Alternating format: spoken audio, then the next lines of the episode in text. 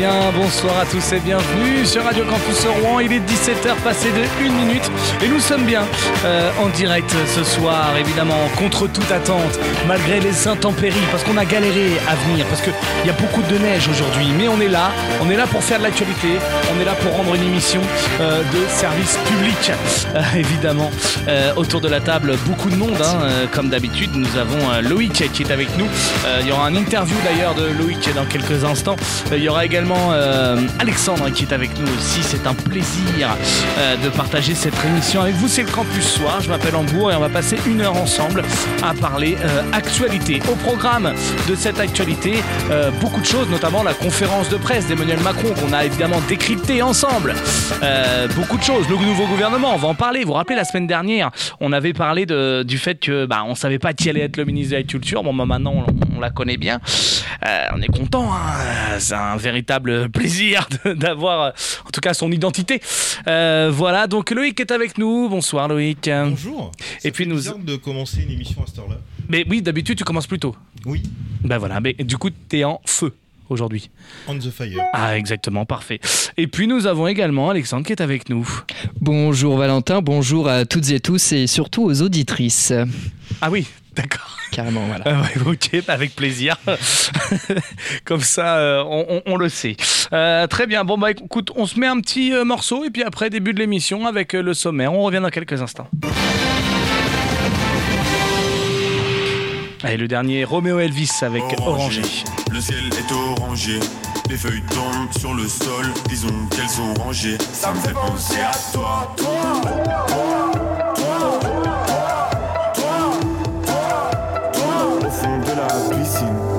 suis laissé couler.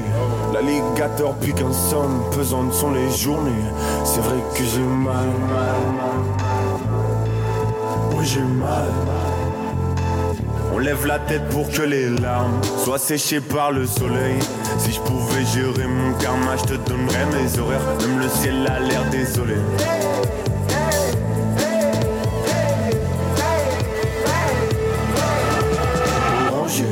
Le ciel est orangé.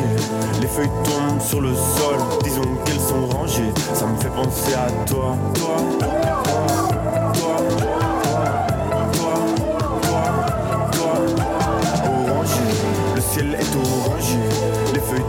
sur le sol, disons qu'elles sont rangées. Ça me fait penser à toi, toi, toi,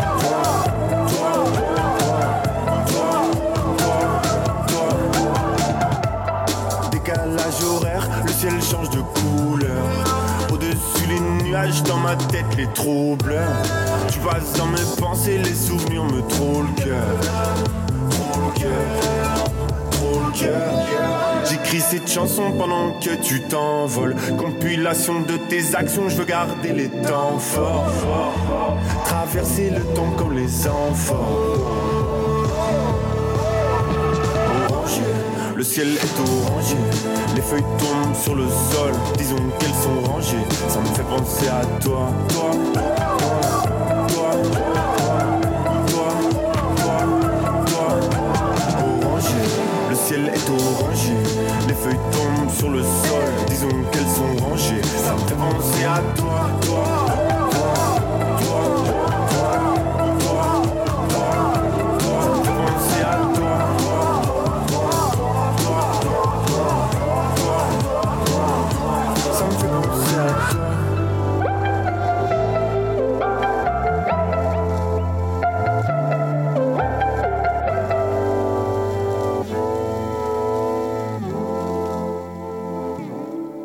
Oranger, le issu du nouvel album euh, Echo de Romeo Elvis, euh, évidemment sur Radio Campus Rouen dans l'émission euh, Campus. Et Alexandre est avec nous ce soir pour nous parler déjà pour commencer, euh, pour commencer, pardon, je ressors le le, le, le, le, conducteur, on appelle ça dans, dans le jargon de dans, le jargon radiophonique. voilà, voilà. Avec le sommaire, et eh ben c'est parti, on y va avec le sommaire. Let's go. Donc, euh, tout à fait. Alors aujourd'hui, bien, euh, on va parler donc euh, bah, des annonces 2024.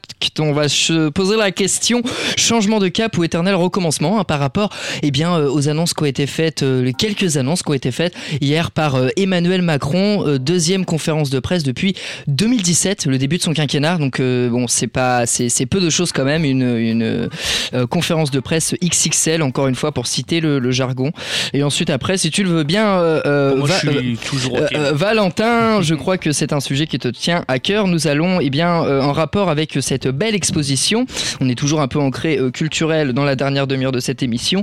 on va parler du changement climatique et de cette belle exposition donc, qui va se dérouler, qui se déroule, excusez-moi, donc depuis le 13, ouverture au public depuis le 15, au pavillon des transitions. Eh ben, c'est un très beau programme tout ça. Et puis nous avons également Loïc qui est avec nous, qui a bossé cette semaine, Loïc, puisqu'il a fait des rencontres. Oui. Euh, avec qui? Alors pas mal de rencontres dont Elisabeth Alazar Schneider qui est membre du bureau de la page euh, et c'est l'association pour adultes et jeunes handicapés puisque un événement va être organisé à la Lotoile demain. Justement, une petite brique de l'interview en intégralité qu'on retrouvera sur radiocampusrouen.com avec un extrait de l'interview tout à l'heure. Eh ben non, pas tout à l'heure, c'est tout de suite. Ah, euh, on va se l'écouter tranquillement. Et puis euh, donc on écoute ça et puis on découvre un peu cette association là. Ça reviendra de toute façon dans le cadre du, RCR Midi. Mais là, euh, voilà, c'est intéressant d'avoir un peu d'infos là-dessus. On revient juste après de cette initiative et de ce salon des talents partagés rouennais qui va en effet se dérouler ce 18 janvier prochain à la Lotoile entre 19h et 16h30. Avant de parler du parrain, revenir sur tout simplement ce qui fait l'essence même de cet événement. Quel en est l'objectif? Pourquoi avez-vous souhaité créer cet événement et l'apporter évidemment à connaissance des Rouennaises et des Rouennais? Voilà, mais écoutez, ça va tout à fait dans le sens de ce qu'on veut à la page. C'est-à-dire que dans notre militantisme, il y a cette idée de la sensibilisation au handicap. Et nous sommes persuadés qu'il faut partir des enfants très jeunes. Et euh, je vous assure que quand on va dans les classes, moi j'ai vu des enfants de l'école Jules Ferry, les plus jeunes hein, qu'on a pu rencontrer, des enfants qui sont en CPCE1, mais ils ont un niveau de réflexion et d'acceptation des différences qui est mais vraiment étonnant. Et euh, ils sont extrêmement chaleureux. Ils veulent pas laisser de côté le petit copain qui a une différence voyez Et le fait de d'aller dans les classes, jeudi, ils vont rencontrer des enfants en fauteuil, ils vont rencontrer des jeunes adultes en situation trisomique, par exemple, ou en situation d'autisme. Il y a des jeunes autistes qui animeront des ateliers. Il y aura des enfants en fauteuil qui leur montreront euh, comment ils jouent à la sarbacane. Ils vont rencontrer des enfants qui sont comme eux, qui ont des aptitudes, qui ont des compétences. Et je crois que le regard qu'ils porteront sur le handicap après ne sera plus le même. Alors, nous avons aussi créé avec les élèves, les étudiants de BTS communication, des outils pour communiquer sur le sujet. Et c'est vrai que moi, je suis vraiment euh, très heureuse qu'on ait pu faire ça, parce que les dépliants et les affiches qui ont été créées n'ont rien à voir avec euh, ce que mon amie Isabelle et moi, on aurait pu faire à la page. C'est-à-dire que ils ont, ils ont créé des documents en direction des enfants. Et ces dépliants, quelqu'un m'a dit euh, Ah ben vous avez des sous à la page. Et non, on n'a pas beaucoup de sous à la page. Mais moi, ce qui nous a paru euh, fondamental, c'est que les enfants, avant d'aller au salon, puissent arriver chez eux avec un document pour en parler avec leurs parents. Parce qu'à travers les enfants, moi je suis certaine qu'on touche beaucoup, beaucoup de monde. Les grands-parents qui viennent les chercher à l'école, les oncles, les tantes, les frères et sœurs, les parents eux-mêmes. Et vraiment, cette opération-là, elle a pour but de sensibiliser, mais vraiment un maximum de personnes. Je dirais même les politiques quelque part. Parce que pour animer, euh, pour créer ce salon, vous imaginez bien qu'on a fait des demandes. Euh, par exemple, à la mairie de Rouen, on a obtenu d'utiliser la halle toile, ce qui n'est pas rien, parce qu'on avait aussi l'envie que les enfants viennent dans un lieu prestigieux, qu'on les mette pas n'importe où dans un coin, que ça se voit dans la ville. Et euh, je crois que là, on a réussi parce que, bon, les élus de Rouen, les élus de Grand-Quevilly, les élus d'Oissel, à chaque fois qu'on a mené des actions de sensibilisation, mais nous ont ouvert leurs portes. Et moi, je remercie vraiment les services techniques de la ville, les maires, euh, les élus, qui nous ont vraiment accueillis. Et je, je crois qu'il y a eu une vraie écoute de ce que portent les associations. Parce que bien sûr, il n'y aura pas que la page sur le salon. Hein. Euh, sur le dépliant, on voit, euh, je ne vais pas les citer parce que je vais en oublier, mais il y a énormément, il y a au moins une douzaine d'associations qui travaillent avec nous sur le sujet et des établissements, euh, euh comment dire, spécialisés, euh, portés par les PEP notamment, avec qui nous travaillons beaucoup. Un mot concernant aussi un invité de marque qui sera présent justement cette journée du 18 janvier.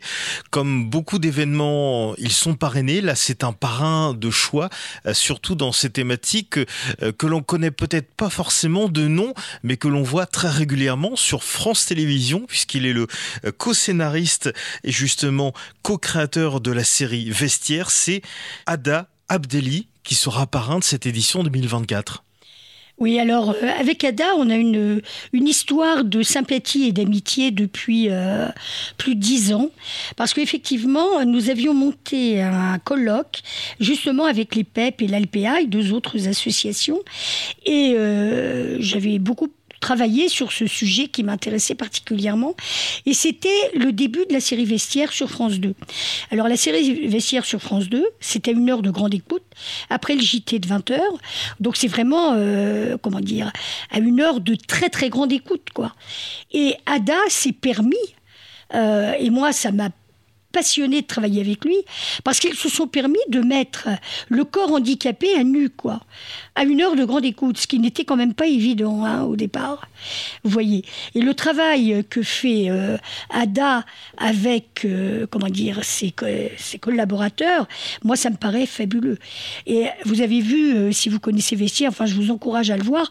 Maintenant, ça passe le samedi vers euh, 20 21h, je crois, sur France 2 toujours. Mais il fait venir des acteurs. Il fait venir des, des sportifs de haut niveau en situation de handicap. Hein, notamment, euh, son nom m'échappe là évidemment, euh, ce jeune nageur euh, qui n'a plus ni bras ni jambes. Et c'est vraiment fabuleux. On a montré des épisodes aux enfants, mais les, épis- les enfants, avant de le présenter aux élèves, je les présentais à mes petits-enfants. Je leur ai dit, ah tiens, euh, il y a un copain de mamie qui passe à la télé. Ils sont venus voir. Je vais vous dire, ils ont regardé un épisode de Vestiaire. Ils n'ont pas vu le handicap. Ils n'ont vu que l'humour. Ils ont ri. On a passé la soirée, ils, ont entre, ils avaient entre 9 et 13 ans.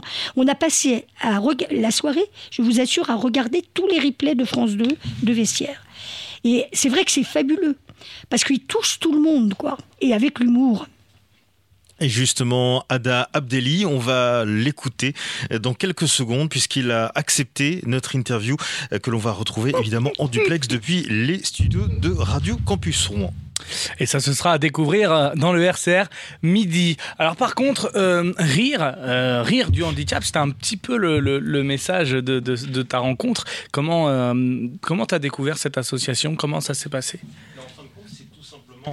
Là, c'est Vas-y. mieux. Ouais. En fin de compte, c'est tout simplement euh, une question humaine aussi entre euh, Elisabeth Alazar Schneider et Ada Abdelli. Mhm. Euh, Ada Abdelli qui parle peut-être pas forcément au plus grand nombre euh, des téléspectateurs, mais si je vous parle de la série Vestiaire qui est diffusée le week-end sur Ouais. France 2, et qui traite justement de handicap mais d'une manière humoristique, et bien justement Ada Abdelli que j'ai eu l'occasion d'avoir en duplex par téléphone avant-hier et qu'on le retrouvera sur la version podcastable, est co-créateur et co-scénariste de cette série euh, qui fête sa 13e saison, ce qui est quand même assez euh, conséquent dans le domaine télévisuel de faire une série de 13 saisons, surtout sur une thématique qui est assez précise.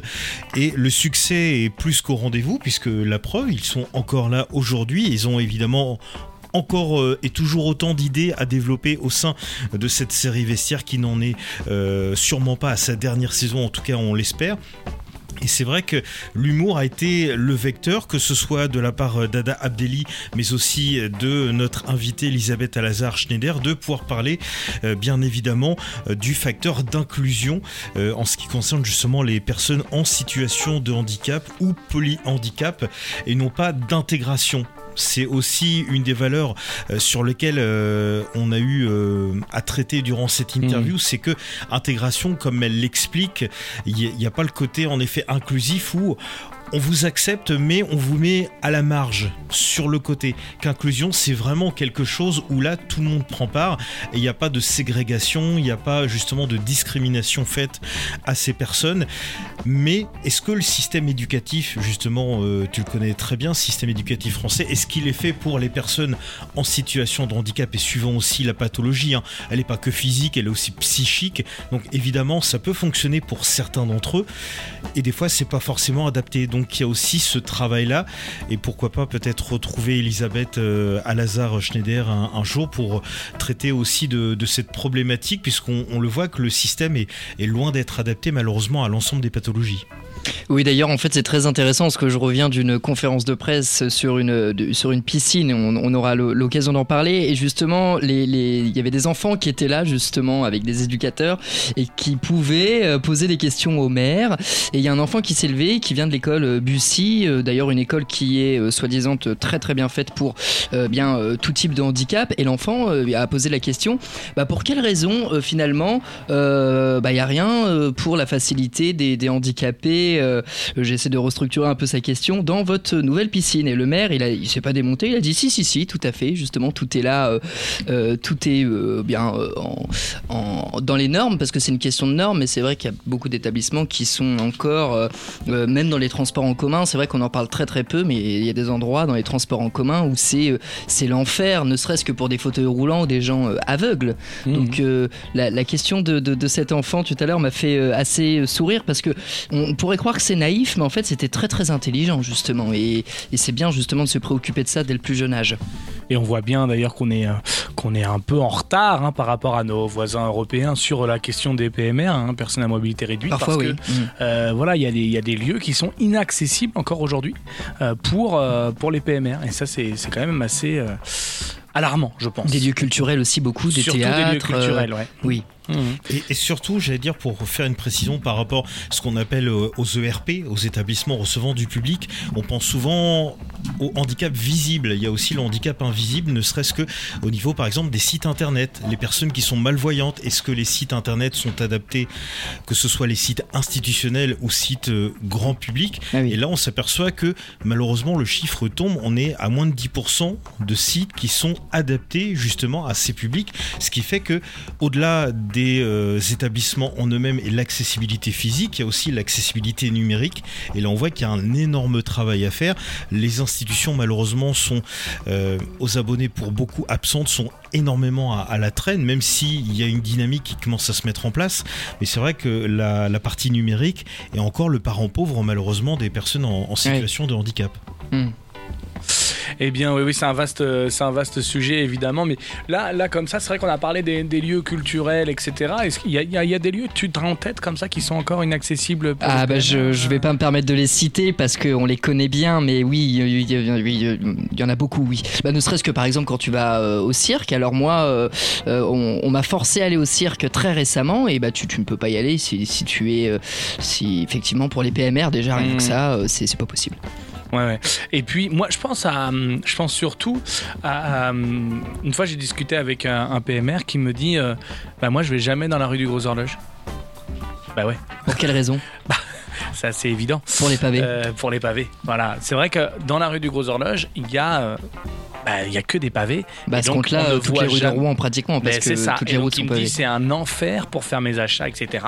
Parce que bah, je peux pas circuler. Alors après, bon, il y a le débat. Moi, je, on, peut, on peut en discuter. Soit on, instaure des, euh, des, des, passerelles, on va dire, pour les, pour les PMR, et donc ça, ça va un peu euh, casser le lieu hein, aussi, il faut le dire, parce que c'est des pavés qui sont d'époque, etc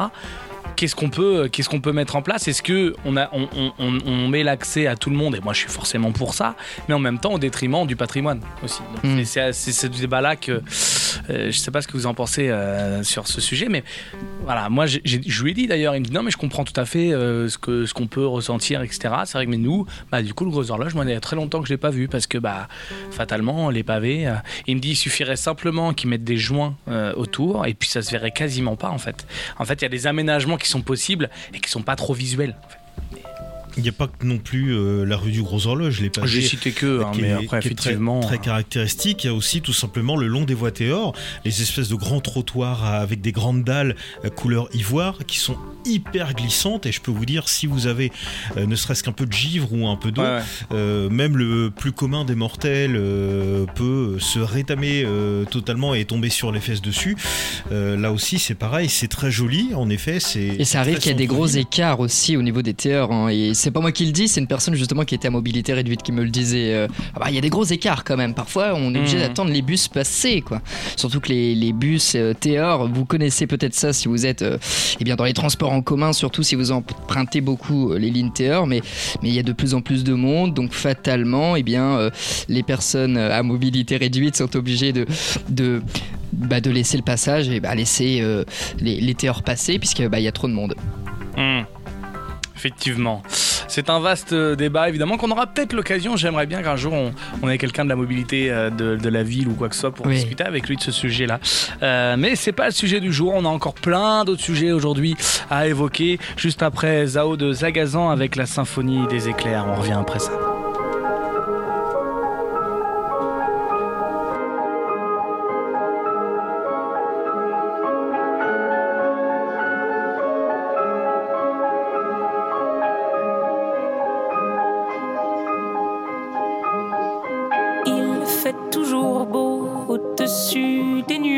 Mais moi si j'étais un oiseau, j'irais danser sous l'orage, je traverserais les nuages comme le fait la lumière, j'écouterais sous la pluie la symphonie des éclairs. Dès sa plus tendre enfance, elle ne savait pas parler autrement qu'en criant tout bas. Pas faute d'essayer de les retenir, s'écrier ces larmes qui les faisaient tant. Il fait toujours beau au-dessus des nuages, mais moi si j'étais un oiseau, j'irais danser sous l'orage, je traverserais les nuages comme le fait la lumière, j'écouterais sous la pluie la symphonie des éclairs. Grandissant, rien ne s'est calmé. Petite tempête s'est trouvée. Des raisons de pleuvoir autant. Qui pourrait l'aimer franchement Personne n'aimerait se retrouver au cœur d'une tempête avouée.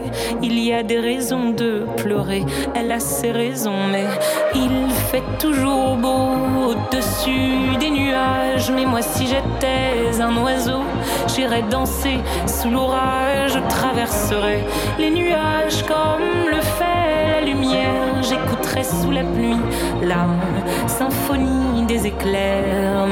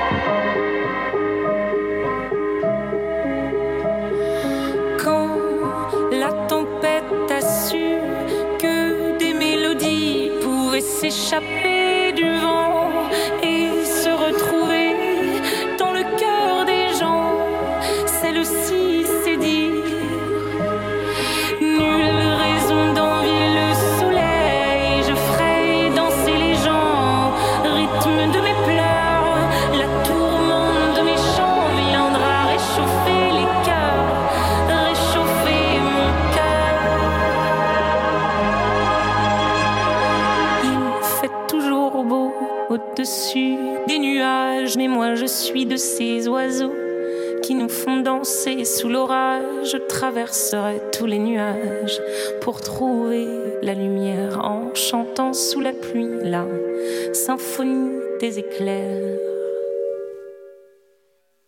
De retour sur Radio Campus Rouen avec Zao de Zagazan. Euh, et voilà, c'est parti. Ah oui, ça, direct, ça attaque. Après Zao de Zagazan, on l'aime bien, mais bon, elle est calme hein, quand même. hein, donc, euh, euh, le sujet, le sujet du jour, le grand sujet du jour, euh, c'est le suivant, Alexandre. Eh bien, euh, les annonces 2024, euh, changement de cap ou euh, éternel recommencement On se pose la question tout de suite. On débat, c'est ça, Valentin? Exactement, c'est maintenant. Voilà. Et bah du coup, euh, qu'est-ce que t'en as pensé toi du, de, de cette conférence? Vous savez, hier, 10 millions de téléspectateurs devant Emmanuel Macron. En même temps, vous pouvez pas louper. Ah Il était sur TF1 France 2, France 3, euh, TMC je crois, C8. Euh, il était aussi BFM TV. euh, BFM TV, CNews et puis j'en passe. On arrête. C'est juste On la pouvait pas TNT, ça. Euh, on pouvait pas louper euh, Emmanuel Macron. En même temps, c'est important, c'est le président, il s'adresse aux Français. Il l'avait pas fait depuis quand? Euh, depuis 2017, en fait, depuis eh bien, euh, euh, ce qu'on appelle les conférences de presse XXL, donc forcément, hein, on va pas faire les mauvais joueurs, mais euh, des conférences de presse, il y en a eu beaucoup, mais des XXL, c'était bien la, première déjà de l'année, donc deuxième quinquennat, en fait, il y en a un par quinquennat, tout simplement, depuis 2017. Euh, conférence d'hier qui a quand même duré 2h15 minutes, avec bien des questions-réponses. Forcément, le but d'une conférence de presse, c'est ça, hein, il s'agissait pour cette deuxième conférence, bien d'évoquer euh, la, situation euh, extérieure. hein. On avait un président qui jouait beaucoup du, régalien, euh, qui nous a beaucoup parlé eh bien euh, des conflits, conflits à nos portes, je cite, et énormément d'éducation, énormément. Alors il y a une polémique en ce moment avec Madame Castera, ministre de l'éducation, de la jeunesse et des sports, et je crois que je n'ai pas tout dit parce que c'est un nom à rallonge, mais, effectivement, il y a eu beaucoup de points autour de l'éducation nationale en tout cas. Gros point. En même temps, c'était un peu le, le- le big ministère, hein, comme ils aiment l'appeler. hein. C'était Oui. vraiment le, le package à la hérité. Donc, Madame Oudéa Castera a hérité de quelque chose d'important parce qu'on on s'est dit, hein, parce que c'est vrai qu'on n'est pas revenu sur euh, le remaniement, mais euh, là, euh, si vous avez loupé cette information, c'est que vous vivez dans une grotte, mais que surtout Gabriel Attal a été nommé Premier ministre et que par conséquent, elle a nommé plusieurs ministres. Et donc, Madame Oudéa Castera, elle a hérité du poste de ministre des Sports qu'elle avait déjà. Et en plus de ça, éducation nationale. Donc moi, déjà, j'ai un premier bémol, c'est qu'est-ce qu'on a supprimé un ministère? Donc est-ce que c'est le ministère de l'Éducation nationale ou est-ce que c'est le ministère des Sports Mm. Quoi qu'il arrive, deux ministères qui sont très importants, surtout Et cette des année. JO en plus, il faut rajouter, et des JO. Bon, c'est un gouvernement resserré Voilà. finalement. Alors Emmanuel Macron se défend en disant, déjà c'est Emmanuel Macron, Gabriel Attal il n'a pas parlé, hein, mais c'est Emmanuel Macron qui directement euh, s'est défendu en disant oui mais c'est normal parce qu'on veut introduire les 30 minutes de sport par jour à l'école, donc euh, ça paraît assez logique que euh, bah, ce soit l'éducation et le sport. Bon, d'accord. ok, pourquoi pas, pourquoi pas, on prend. Euh, après, bon, bah, il faut pas oublier non plus euh, les révélations et les phrases chocs qu'elle a dit en bout d'une semaine de mandat. Elle a déjà commencé par dire que bah, le- l'école publique c'était de la merde, en gros, et que ses enfants étaient dans le privé. C'est un peu ce qu'elle a dit, si je caricature. Bon, Bah, à ce propos, en fait, euh, hier, euh, vous l'avez peut-être suivi dans sa conférence, mais euh, le, le président s'est défendu à plusieurs reprises. Déjà, rien que dans euh, avant le, le système de questions-réponses, il s'est défendu, pas peut-être pas ardemment, mais il y avait beaucoup de clins d'œil justement à la ministre de la jeunesse, des sports et de l'éducation et des JO. et, euh, et ensuite, après, il a dit moi-même, j'ai eu des propos qui ont pu vexer des femmes. Bon, alors euh, on se rappelle peut-être de certaines polémiques qu'il y avait eu avec Emmanuel Macron, donc c'était une occasion aussi pour lui de, de s'excuser une deuxième, troisième fois, une énième fois auprès des Français, parfois de ses, euh, de ses propos, où effectivement le président a eu parfois des propos, il l'a reconnu, et il a dit par contre je suis indulgent. Hier dans cette conférence, il disait à la journaliste je suis indulgent, euh, et il faut peut-être laisser le temps aussi euh, aux, aux ministres de, de, eh bien de, de, de faire leur travail finalement. Alors il accorde entièrement, euh, on le voit bien, la confiance, sa confiance à tous ses ministres, euh, tant Gabriel Attal que effectivement Rachida Dati, mais il défend ardemment euh, euh, ses, euh, ses, ses- ses ministres en fait, hein, ceux qui sont en manette sont, et qu'il gouvernement. est- ils sont pour l'instant unis. Donc ça déjà c'est une bonne nouvelle Oui. finalement pour le gouvernement et pour l'avenir du pays. Parce Et que même pour les mises en examen d'ailleurs. Une ligne directrice aussi. Euh, après j'ai trouvé Emmanuel Macron moi euh, assez euh, assez détendu face à cette à, à- à tous ces journalistes qui étaient là et puis cette conférence qui avait du poids quand même pour l'avenir du pays. J'ai trouvé que et de son mandat surtout, j'ai trouvé qu'il était assez détendu en croisant les jambes, en croisant les, les bras, en, en voilà, en, en, en s'adou- Il, y a beaucoup de choses à dire ses- au niveau du paralangage. non mais c'est ça, le paraverbal est, est fou en fait. J'ai trouvé qu'il était vraiment euh, cool, quoi. C'était vraiment en détente. On discute avec les gens et tout. Et Mais- je trouvais, je me suis dit, bon, bah ok, il a l'air. Alors qu'on l'a vu, euh, même euh, Emmanuel Macron, dernièrement, plutôt sur la défensive, plutôt parce qu'il il était beaucoup attaqué. Il l'a été beaucoup hier soir aussi. Mais tranquille. On a l'impression qu'il fait totalement confiance à Gabriel Attal, qui va se reposer un peu sur lui et sur son, sur, son gouvernement aussi. Moi, c'est ça que ça m'a donné comme impression. En fait, euh, la séquence qu'on a eue hier, c'était la fin d'un long méli-mélo de, com, de communication. Et finalement, euh, tu le disais très bien, euh, Valentin, hier, on, on parlait pas seulement de, de régalien, il y avait aussi toutes les polémiques, etc. Mais ce qui se passe, c'est que c'était une conférence tout à fait. c'était c'était très jupitérien, en fait, hein, pour, euh, pour employer un langage purement journalistique. Donc, euh, et on va entendre après l'avis de Loïc, évidemment, de ce qu'il a pu retenir et écrire.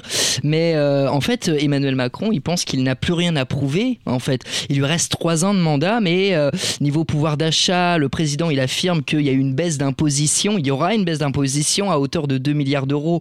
Il l'a annoncé. Quand on lui pose finalement succinctement la, la, la question, y aura-t-il une hausse du SMIC Il dit que le pouvoir d'achat des Français n'a jamais autant augmenté. Je cite ces chiffres, plus 9% euh, au niveau eh euh, du, pouvoir d'achat. Euh, donc non, pas de hausse du SMIC a priori. Donc effectivement, on est face à un président qui estime qu'il n'a pratiquement plus rien à prouver puisque euh, tous les grands chantiers grosso modo sont faits Euh, bon gré mal gré il arrive et bien sur sa fin euh, avec ou sans d'ailleurs majorité puisqu'il n'est pas euh, Renaissance la République en marche n'est pas entièrement on peut dire majoritaire à l'Assemblée nationale Euh, Louis, qu'est-ce que tu as pensé, toi, de cette conférence? Après, on va parler un petit peu de ce qui s'est dit, de ce qu'il faut retenir pour ceux qui se sont pas tartés les deux heures. Nous, on l'a fait, donc on va vous expliquer un peu euh, ce qui On s'est l'a dit fait tous les là-dedans. trois Évidemment. Oui. Euh, Louis, toi, qu'est-ce Non. que, t'as- qu'est-ce que vraiment t'as- qu'est-ce que ça t'a fait penser, toi, cette, euh, ce que tu as ressenti, quoi, en gros? Je me croyais dans les années 50 quand j'ai vu cette conférence de presse. Il, il manquait quasiment plus que le Je vous ai compris. Tu l'imites bien.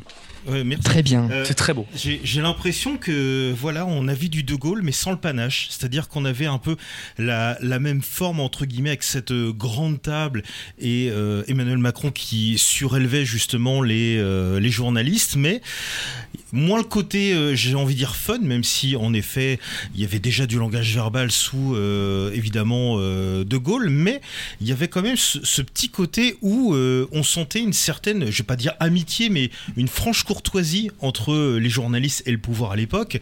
Là, on avait l'impression que oui, il y, avait ce côté-là un petit peu physiquement, mais on avait l'impression qu'il n'y avait pas de, pas de saveur, pas de. Il est un grand, il est un grand, grand, grand admirateur de non seulement Chirac, mais surtout du général de Gaulle quand même. Faut le préciser pour Duoff, les gens le savent peut-être pas, mais allez sur le compte Instagram de Madame euh, la Moissonnière, hein, qui est la photographe officielle de l'Élysée. Vous allez voir que dans toutes les conférences, euh, il a un tableau de son mariage avec Brigitte Macron et un tableau, il vient d'une photo du général de Gaulle à chaque fois qu'il fait ses allocutions, parce qu'il incarne la posture, la dialectique, la sémantique du général de Gaulle, et de, de Gaulle et surtout sa politique.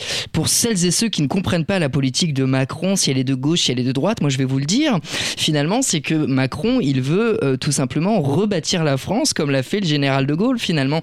Euh, il est Oui, euh, mais- arrivé à un cap où en fait, et d'ailleurs il l'a dit, réformer plus vite, plus vite, plus vite. Et à- chaque fois la sémantique elle revient, Moi, je trouve ça elle facile. revient là. Il veut reconstruire les choses, redonner du, du pouvoir d'achat, mais surtout que la, la France puisse produire des richesses. Et il l'a martelé hier dans sa conférence de, de 2h15. Moi, je trouve ça facile euh, comme analyse parce que tout, à, chaque président est gaulliste. Mm. Depuis que De Gaulle existe, chaque président est gaulliste. Je pense qu'il n'y a plus de politique de gaullisme parce qu'on ne peut plus faire du gaullisme aujourd'hui. L'époque n'est plus la même. Alors, effectivement, sur le discours et sur la. Peut-être, mais tous les présidents font penser à De Gaulle parce que De Gaulle, c'était le sauveur, parce que De Gaulle, il garde quand même, malgré tout, une, belle image euh, au niveau des Français parce que c'est un personnage historique. Donc, tout le monde essaye de, copier un peu parce que on va dire Mélenchon, il est gaulliste, quelquefois. On va dire euh, Macron, il est gaulliste. On disait de Sarkozy était gaulliste aussi. Hollande était peu gaulliste parfois. Donc, en fait, je trouve que cette analyse du gaullisme, elle est un peu dépassée à mon avis, si je dois me permettre. Mais après, non, moi, j'ai trouvé qu'il était euh, cool. En fait, c'est vraiment moi, c'est ça qui m'a fait euh, qui m'a fait réagir, parce que je trouvais que Macron, il était euh, dernièrement là, il était vraiment tendu quoi, sur les retraites, sur tout ça, il était tendu. Et là, je l'ai trouvé vraiment tranquille. Et donc, c'est ce qui, mais c'est ce qui m'a paru un peu bizarre parce que je me suis dit, mais alors qu'est-ce qui va se passer pour ces trois ans? Parce que si on doit retenir finalement ce qui s'est dit, il n'y a pas grand-chose en fait. hein. En deux heures, on va, on- je vais les énumérer rapidement, puis on va pouvoir réagir sur euh, ce qu'il fallait retenir, si vous me le permettez. T'avais autre chose à dire, Alexandre ou- Non, du- je Non. te laisse parler. Voilà. Euh, le, le congé parental actuel va être remplacé par un congé de naissance de six mois, par exemple. Ça, c'est bien. C'est une bonne nouvelle pour les parents, on va dire. Euh, baisse d'impôts aussi. Ça, c'est important. Bon, ça, ils le disent tous aussi. Hein. Ça, c'est. Alors. Voilà. Après, qu'est-ce qu'il y a aussi? Oui, donc l'indulgence, on en a parlé. Ah oui, il se battra jusqu'à la dernière heure euh, contre le RN. C'est ce qu'il a dit aussi. C'est important à signaler. Ça veut dire que il y avait un parti qui était présent quand même malgré, dans la conférence, c'était le RN. C'est intéressant, c'est le seul parti qui a été nommé finalement. Donc ça, ça, ça en dit long, je trouve, sur le, le, chemin politique que la France prend, je pense. Euh, ah oui, il a parlé de Depardieu. C'est un peu le seul moment où il a parlé culture, si je dois me permettre. Euh, bon, où il a dit qu'il regrettait pas du tout euh, les mots. Et là, on va s'arrêter un peu. les mots qu'il avait dit hein, euh, sur Depardieu, parce que bah, il respecte la présomption d'innocence. Mais malgré tout, il a dit que bon, c'était bien de libérer la parole des femmes. Là, pour moi, j'ai trouvé que c'était un peu. euh, Qu'est-ce que vous en avez pensé? Moi, j'ai trouvé que c'était un peu bancal, comme euh, non? Euh, bah moi si je peux me permettre, enfin je Euh, la, la partie sur Depardieu, enfin c'est pas vraiment celle que j'ai retenue le plus, d'autant qu'il a beaucoup parlé de culture. Après, il y a d'autres choses aussi. Euh, Enfin, il a parlé de la culture, mais c'est vrai que c'était la culture un peu de l'emballage, des JO, de bon, de plein de choses et des polémiques qui tournent autour de, de certains de ses Mm. ministres. Euh, euh, donc, euh, donc effectivement, euh, euh, oui, effectivement, il respecte la, présomption d'innocence, ne serait-ce que pour pour ses ministres qui ont été mis euh, euh, en, en examen. On regarde Dupont-Moretti. Bon, après, il a bien fait de le soutenir. Il a soutenu bec et ongle. Et finalement, on peut dire qu'il a bien fait puisque bah, il a été relaxé, Monsieur Dupont-Moretti. Euh, donc, euh, il, reste euh, effectivement. euh, euh, où il y avait effectivement une confiance. euh, alors, est-ce que c'est à cause de ce nouveau gouvernement en place? Euh, Est-ce qu'il s'était passé quelque chose avec notre ancienne ministre Elisabeth Borne qu'on ne, qu'on ne sait pas Euh, Voilà, reste à savoir. Ce sont euh, les interrogations qui se posent aujourd'hui. Il a parlé évidemment des conflits aussi. hein. Il, se passe beaucoup de choses en ce moment euh, sur la planète, avec, avec notamment un hommage le, le 7 février pour les 41 victimes françaises de Hamas. Et puis il a, il a annoncé la priorité pour un cessez-le-feu. En Ukraine, il a, appelé, il a appelé à hum, ne pas laisser la Russie gagner. Donc il va retourner en Ukraine là prochainement et il va redonner des armes à l'Ukraine. C'est vrai qu'on en parlait un peu moins de l'Ukraine là dernièrement dans l'actualité, mais c'est vrai qu'ils sont toujours en guerre et il faut euh, continuer de les soutenir. Bah, c'est ça, c'est par contre ça c'est très important parce qu'en fait c'est oui. des bon en fait il a réitéré ses propos euh, finalement Sa effectivement il y a très très peu d'annonces en réalité. Mais oui, voilà. Euh, mis à part quand certains journalistes ont voulu poser deux trois questions, mais finalement bon, il y a eu très très peu d'annonces. Mais ce qui est très important de se rappeler, c'est que depuis eh bien le, le mois de juin 2022, nous sommes en économie de guerre. Donc, euh, faut pas oublier qu'on a des élections européennes qui arrivent. Euh, viendra après les élections européennes des élections présidentielles. Si Monsieur Donald J. Trump passe euh, pour un deuxième mandat et le dernier à, à la présidentielle américaine post-élection européenne, on aura beaucoup de questions à se poser. Est-ce que le- l'Europe sera seule à faire face euh, au, au conflit russo-ukrainien quand on a un président, euh, un chef des armées, dis- disons-le Mmh, très ouais, franchement, puisque le président est chef des armées, euh, qui euh, nous sort cette phrase qui est quand même euh, qu'on a entendue l'an passé, qui m'avait choqué quand, quand je l'avais entendue l'an passé. La Russie ne peut ne peut pas gagner. C'est-à-dire que ce n'est pas seulement une victoire de l'Ukraine que l'on attend sur le- le- le- l'espace géostratégique, mais c'est une défaite de la Russie, ce qui est encore pire que ce qu'on imagine. Et évidemment, tant que Vladimir Poutine est en place, on ne peut pas attendre de négociations de la part de Volodymyr Zelensky, le président ukrainien. Il l'a dit très sincèrement. Et effectivement, euh, on n'est pas non plus à un nouveau dialogue entre Emmanuel Macron et notre président et, Vladimir Poutine, même si le président russe s'est dit favorable à, un nouveau dialogue qui servirait à quoi? On ne le sait pas.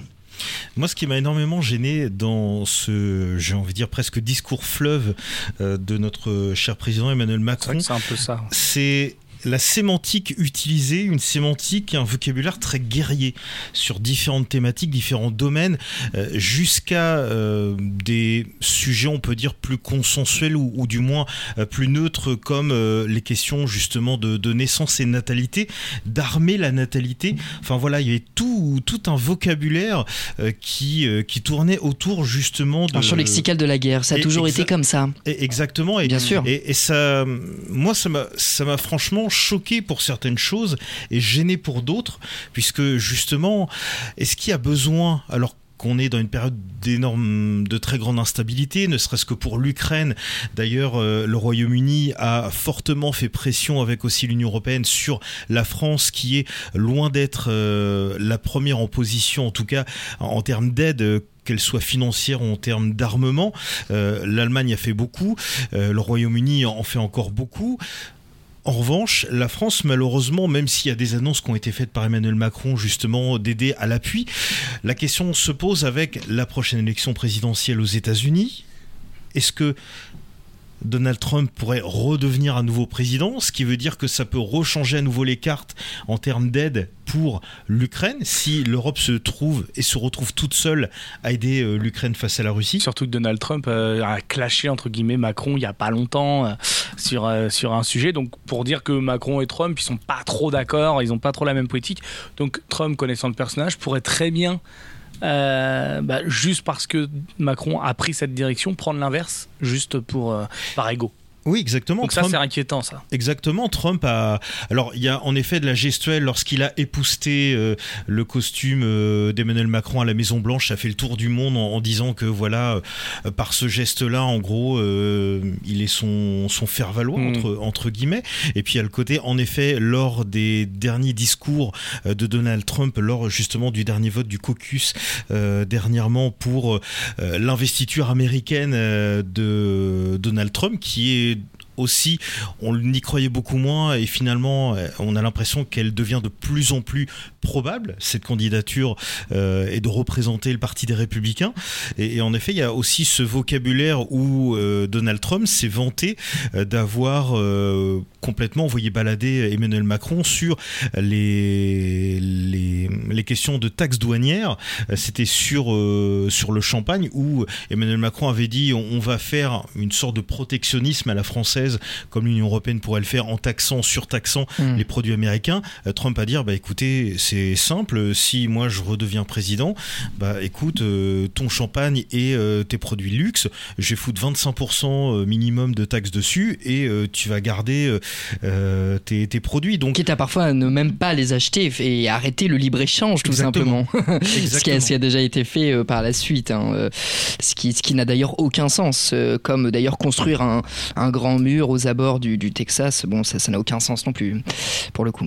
Mais c'est c'est c'est du coup de com je veux dire coup de com euh, à Pour pas que les gens escaladent, alors que les États-Unis, c'est vraiment la nation qui est faite que d'immigration, en fait.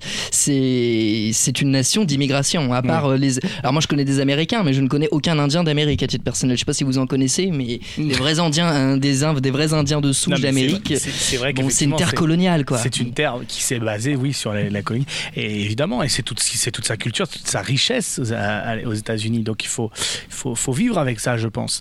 Euh, donc euh, tu m'as, tu m'as coupé parce que je voulais dire un truc sur, euh, sur Trump et puis ça m'a. Oui, oui, je disais que c'est, c'est un président du buzz. De toute façon, c'est un président qui vit pour ça. C'est un président qui est dans l'entertainment. Mais tout fonctionne avec le buzz aux États-Unis, de toutes les façons. Et donc c'est pour ça qu'il est fort. Hmm. Et il a très bien compris Malheureusement, la, la politique de, de Joe Biden, qu'est-ce qu'on en retiendra? Hmm. On le connaît, on la connaît pas, on connaît pas le monsieur, on le connaît très peu. Il a pas. Alors oui, il a pris position pour les, Bah, on pour retiendra quand même. évidemment. On retiendra quand même qu'il est revenu sur les accords de Paris euh, du climat et qu'effectivement euh, c'est une chose importante. Bon, alors nous-mêmes on a eu du difficulté à respecter nos accords, euh, mais bon ça c'est Oui, mais par toujours très bien de. de- en tout de- cas, il est retourné dans ses accords. Finalement, il a été quand même le pays qui a le plus aidé l'Ukraine. Bon, voilà, il y a eu militairement quand même, voilà, il- c'était un vrai bon Dux Bellorum, Mais- mais de la notre, part de- notre cher Joe Biden. On, on pourrait, en- en- ça pourrait être un sujet d'émission aussi parce que c'est les, les États-Unis, c'est quand même. On en fera une aussi. On en fera une, je pense, ouais. Mais parce que finalement, en- en- en- si on, on- on va, on réélit euh, Donald Trump, on fait un, un pas en arrière. Euh, Vous voyez, c'est-à-dire qu'on a élu Donald Trump après Joe Biden, qui était quand même une politique beaucoup plus cool. Et puis après, on repasse à Donald Trump. Donc ça veut dire qu'on fait. euh, ils avancent pas. Ça veut dire qu'ils patinent depuis 15 ans. euh, Bah, plus je recule, moins j'avance hein. mais, non, mais c'est ça, euh, c'est c'est un peu bizarre hein, ce qui se passe aux États-Unis. Mais bon, là, on n'est pas aux États-Unis, on reste en France avec notre Emmanuel Macron qui, lui, pour le coup, euh, a une direction et puis il s'engage à la respecter. Il le dit souvent vous m'avez élu pour tenir un cap, je le respecte. Et voilà, ça, on peut pas lui reprocher ça. Maintenant, euh, bon. Les annonces. Oui, tout à fait. Et alors, euh, avant justement d'évoquer les annonces, je voulais juste dire que je suis tout à fait d'accord avec toi, Loïc, euh, sur euh, le, le fait qu'il y ait des choses qui n'aient pas de sens finalement, ne serait-ce que par exemple, alors je regarde Valentin parce que je sais que ça le concerne, tout ce qui est ra- rapport à l'éducation et à l'enfance. On nous dit les temps d'écran. Alors oui, les écrans, c'est très nocif, surtout quand on est très jeune, avant, avant 13-14 ans. Et, et, et là, on nous dit il faudra faire quelque chose pour les écrans. Alors qu'est-ce qu'on va faire? On va mettre un gendarme et euh, chez vous et le gendarme va venir vous retirer les portables.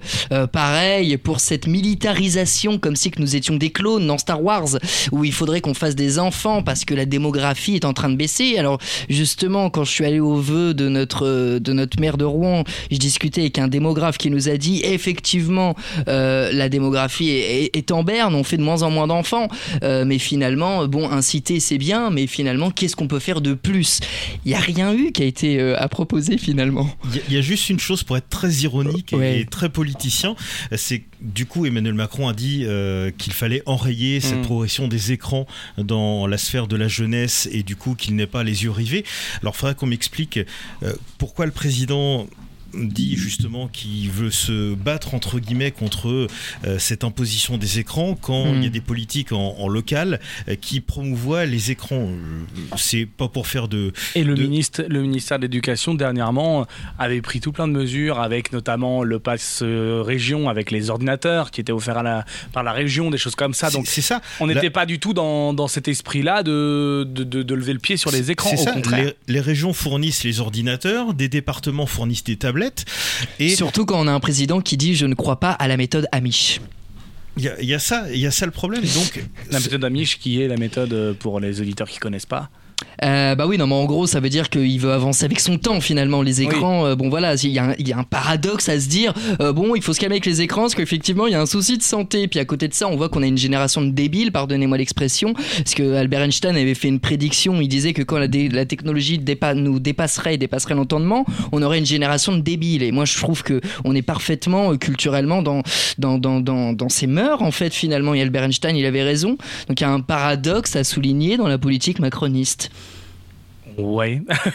non, oui, oui, évidemment. Alors moi, la génération de débiles, évidemment, je vais te calmer un peu parce que je pense que effectivement, alors débile, qu'est-ce qu'on met derrière le mot débile déjà, mais surtout, euh, au-delà de ça, les écrans peuvent aider aussi. Moi, je, suis vraiment un défenseur de ça, un défenseur des IA, un défenseur de, de chat GPT si on le veut. C'est des, c'est, des, des, des, outils qui, qu'on montré qu'ils pouvaient aider. Alors attention à les utiliser à bon escient.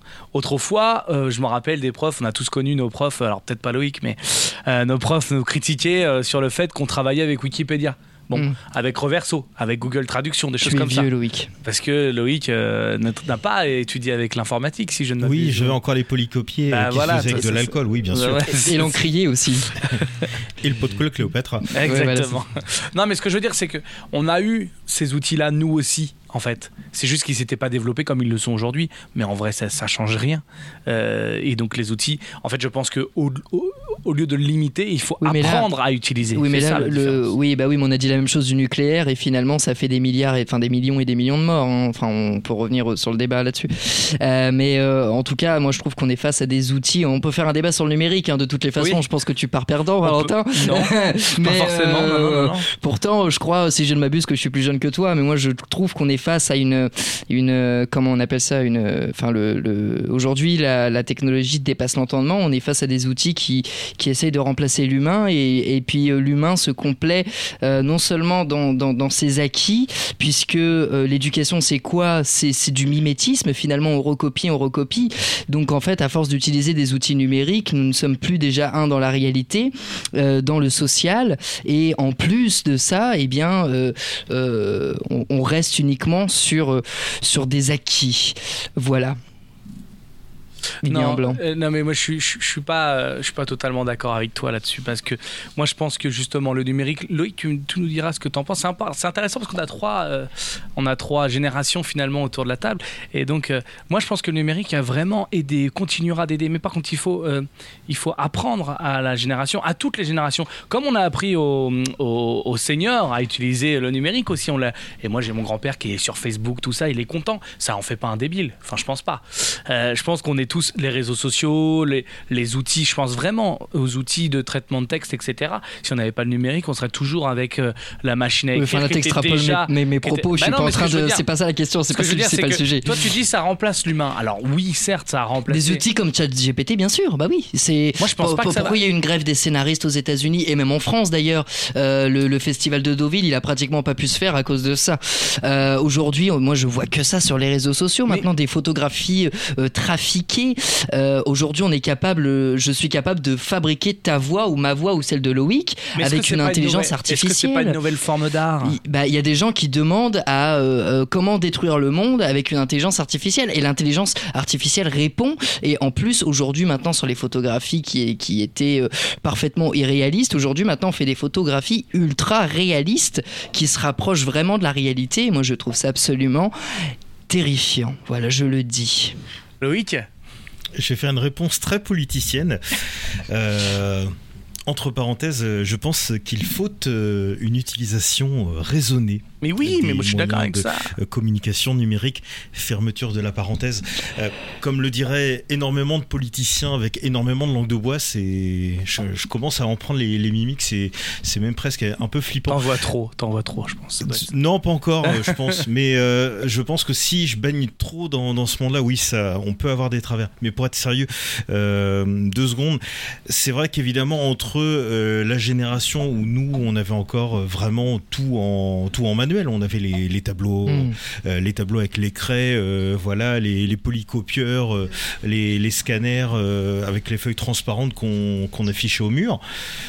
Maintenant, tout est numérique. J'ai vu en effet, en assistant à une conférence de presse il n'y a pas très longtemps, justement, euh, le président de la région, Hervé Morin, euh, vanter le fait que ces classes soient équipées d'ordinateurs individuels. Et en effet, il n'y avait plus Mhm. un stylo, plus un cahier, il n'y avait plus rien. Il y avait juste un ordinateur Mais- posé et Et moi j'ai mes classes, j'ai parce qu'ils sont maintenant euh, sur la génération euh, avec le, le comment le pack numérique là. Et donc j'ai j'ai des classes, euh, j'ai des élèves avec que l'ordinateur. Ils en sont pas plus débiles. Enfin je trouve pas. euh, non, enfin, c'est c'est pas- sûr, je reviens sur le mot débile parce que ça m'a choqué.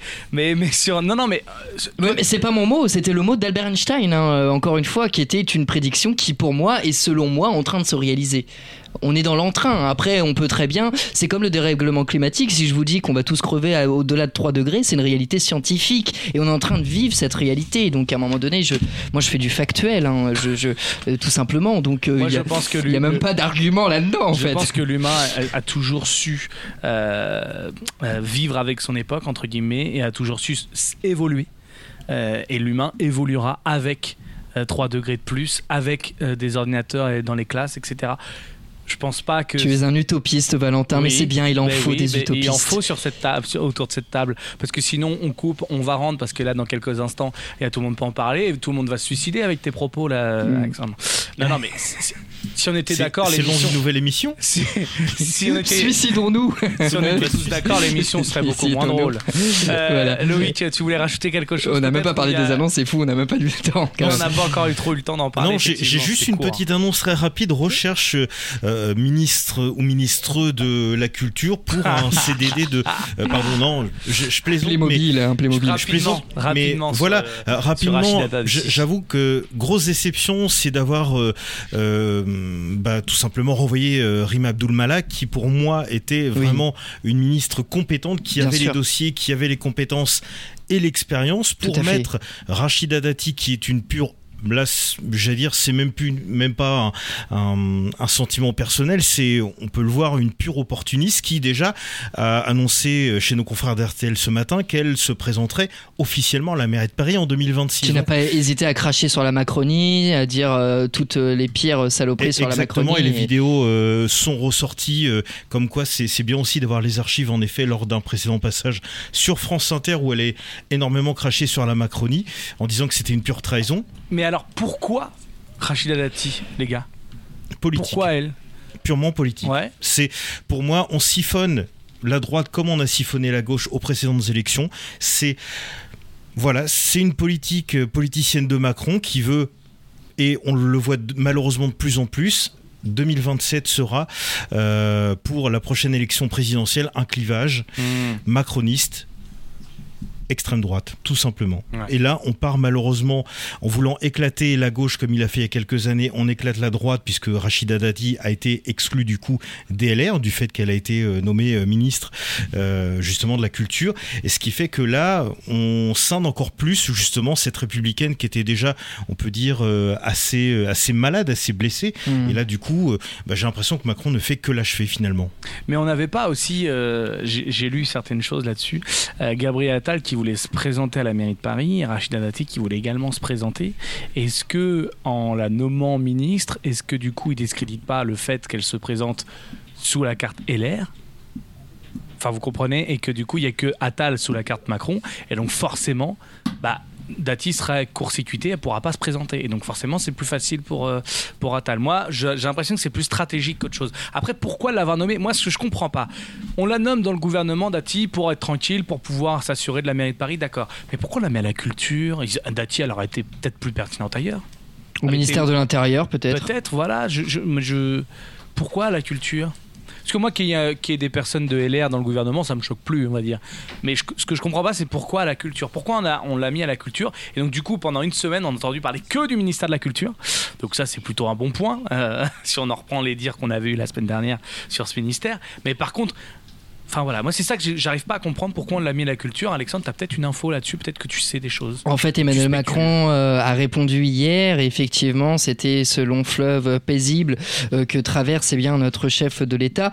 Et, euh, et dans cette euh, conférence euh, lunaire et régalienne qui a, qui a été tenue hier, euh, il a répondu à cette question, mais je, je- je- en fait, je, je- je n'ai pas su quoi noter, quoi dire.